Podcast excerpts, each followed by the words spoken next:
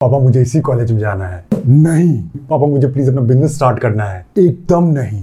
पापा प्लीज़ मुझे इसी शादी करनी है। थप्पड़ खाएगा।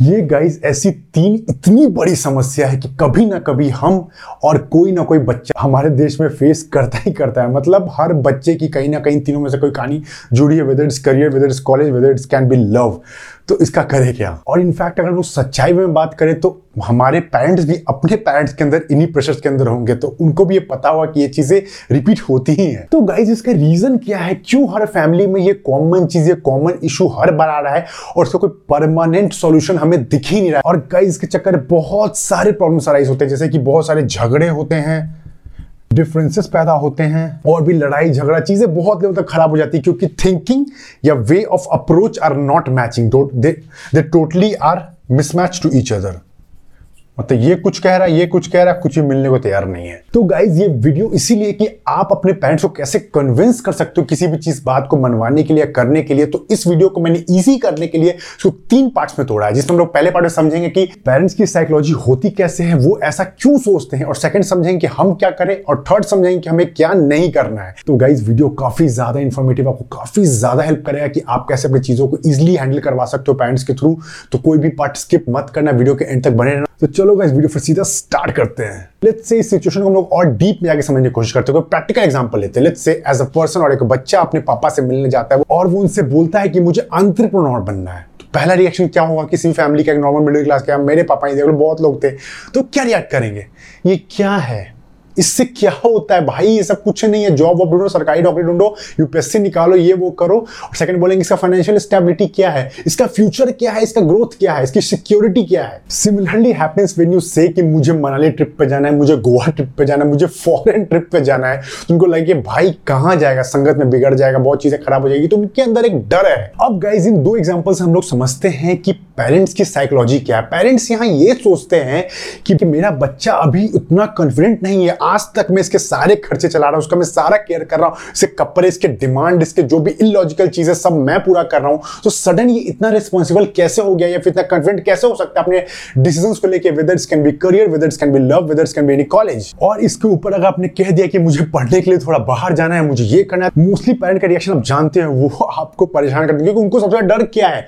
उन्होंने देखा है अपने सारों तो वही समझेंगे कि कहीं बिगड़ गया तो कहीं गलत संगत में आ गया तो कहीं पीने लग गया तो कहीं नशा करने लग गया तो तो मेरा बच्चा मतलब खराब हो जाएगा। तो गाइज़ कहीं ना कहीं उनके अंदर एक सेंस ऑफ़ सिक्योरिटी आ रही है आपको लेकर। अब गाइज़ इस चीज़ को रिलेट करते हैं। अगर आप लेट से बोलते हैं, मुझे अपना बिज़नेस करना है, मुझे एंटरप्रेन्योरशिप करनी है, मुझे अपना इन्फ्लुएंसर बनना है, मुझे कंटेंट क्रिएटर बनना है तो उनको सबसे बड़ा डर क्या आएगा? उन्होंने अपने जमाने से क्या देखा? अपने पापा को क्या देखा? जब हमारी आज़ादी हुई, कोई ज़्यादा बहुत साल नहीं हुए, सत्तर साल हुए। इंडिया में बहुत ज़्यादा जो रिवोल्यूशन आया, वो अभी पच्चीस तीस साल से काफ़ी ज़्यादा है। उससे पहले की चीज़ें नॉर्मल थी। हमारे most of the grand father या ग्रैंड मदर वो कृषि में थे। They were in the agriculture इसका मतलब उनका जॉब सिक्योर नहीं था। चीज़ें उतनी अच्छी नहीं थी। देश की हालत उतनी अच्छी नहीं थी। तो पेरेंट्स भी हमारे उसी माइंडसेट के साथ बड़े हुए हैं। वो सोचते हैं कि अगर हमारा बच्चे को जॉब सिक्योर नहीं हो तो फ्यूचर क्या होगा? क्योंकि उन्होंने देश में वही सिचुएशन देखे बहुत क्राइसिस बहुत चीज़ें खराब थी। आज बहुत सारे जॉब की अपॉर्चुनिटीज़ खुलते चले जा रही है। सोशल मीडिया हो गया टीचिंग हो गया या फिर आपका सरकारी जॉब है। बहुत सारे अपॉर्चुनिटी लाइन से खुल चुके हैं। लेकिन वही डर उनका एक साइकोलॉजी बैठ चुका है। तो इसलिए सबसे पहले वो ढूंढेंगे। अगर आप उनको अंतरप्रनोरशिप के बारे में बोलोगे तो वो बोलेंगे इसमें सिक्योरिटी क्या है, इसमें फ्यूचर क्या है, इसमें फाइनेंशियल स्टेबिलिटी क्या है? क्योंकि उनको सब समझ नहीं आता। उन्हें ये सब सिर्फ़ जॉब के अंदर दिखता है। और गाइज़ हम लोग ये भी जानते हैं कि we all are social animals मतलब हमारे पेरेंट जो मोस्टली सुनेंगे, उसी भी रिएक्ट करेंगे। वो अपने आसपास देखते हैं कि सबसे ज़्यादा सेफ़ जॉब उनको लगता है डॉक्टर का इंजीनियर का रेलवे का यूपीएससी का, कोई स्टेट फॉर्म का। तो ये देख के वो आपको यही सजेस्ट करते हैं फॉरवर्ड करते हैं कि ये करो, इससे तुम्हारा फ्यूचर सब कुछ सिक्योर हो जाएगा। और इसके बाद सबसे बड़ा मुद्दा आता है प्यार का लव का। अब ये आपने खोल दिया तो उनका डर ये बैठ जाए कि इंटरकास्ट इंटरकल्चर इंटरस्टेट वो एकदम पागल हो जाए कि ये क्या होता है। मतलब एक माइंडसेट हमारा किया गया बहुत पहले से कि अपनी चीज़ों को, अपने समाज चीज़ों को मत छोड़ो। हम इसी से बड़े हुए हम उनको नहीं छोड़ सकते। तो आपको उनको कन्विंस करने बहुत टफ आएगा, क्योंकि आप तो जानते हैं कि ये सब उतना मैटर नहीं करता। जो मैटर करता है, वो लव और फ्यूचर आपका करियर मैटर करता है। लेकिन वो सोचेंगे कि नहीं, हमारा जो समाज, हमारी जो चीज़ें हैं, उसको वैसा का वैसा ही चलने दो। अब गाइज़ ये तो पहला पार्ट होगा कि साइकोलॉजी क्या है। अब समझते हैं, दूसरे पार्ट का कि इन चीज़ों को हम लोग हैंडल कैसे करेंगे। तो इसको समझाने के लिए मुझे एक रिसेंट एग्ज़ाम्पल याद आया। कुछ दिन पहले मैं वर्कआउट कर रहा था जिम में था, उस दिन मैं बाइसेप्स कर रहा था शायद हाँ बाइसेप एक्सरसाइज कर रहा था।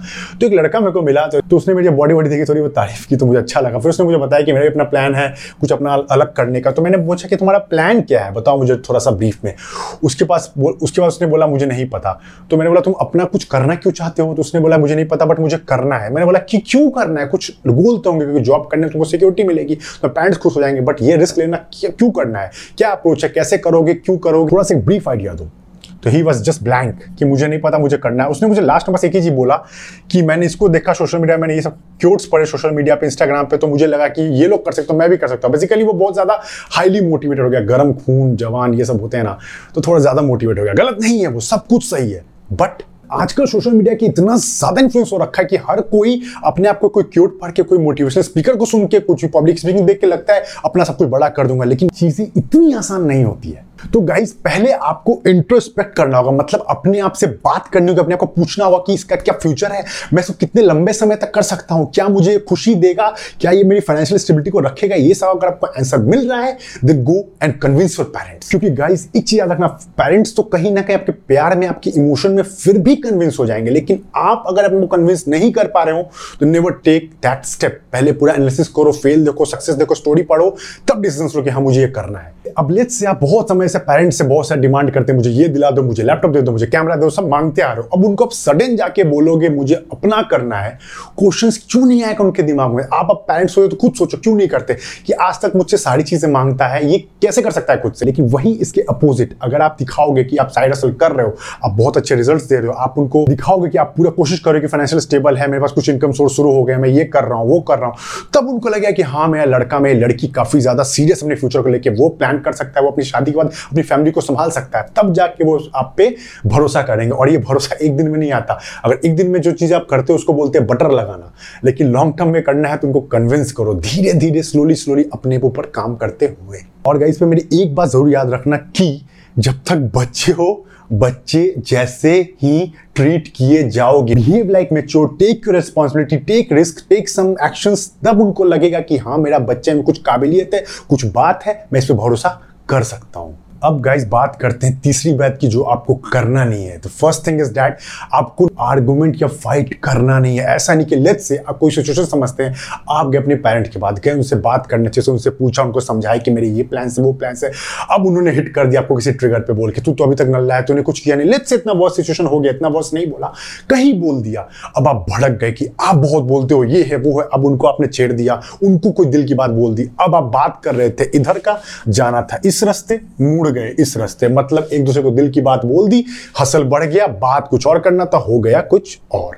आपको गाइस जब भी बैठना है तो बहुत अच्छे से सुनना है उनकी बात को, क्योंकि वो पेरेंट्स है, कहीं ना कहीं आपका वो भला ही चाहते हैं। एक बार सुनो, ऐसे बोल सकते हो आप कि हाँ आप जो बोल रहे हैं, आपकी बात को मैं समझ रहा हूँ, पूरी कोशिश कर रहा हूँ, आप जो कह रहे हैं, गलत नहीं है, पूरा उसको एक्सेप्ट करने को भी तैयार है, लेकिन मेरा भी कुछ पॉइंट है, मैं भी कुछ में ऐड करना चाहता हूँ, आपको भी मुझे सुनना चाहिए। तो ऐसी ऐसी बातों बोलोगे तो उनको लगे कि हाँ एक मेच्योर तरीके से मुझसे बात कर रहा है, मेरी बातों को एक्सेप्ट कर रहा है, अपनी बातें रख रहा है। और गाइज़ अगर आप ऐसी कन्विंसिंग बातें और सीखना चाहते हो बुक्स के थ्रू चीज़ों के थ्रू तो मैंने आपके लिए बहुत अच्छे बुक्स का कलेक्शन बनाया। तो एक बार जाके नीचे डिस्क्रिप्शन बुक चेक करना, जैसे कि हो गया how to win friends and influence people attitude is everything think and grow rich the subtle art of not giving a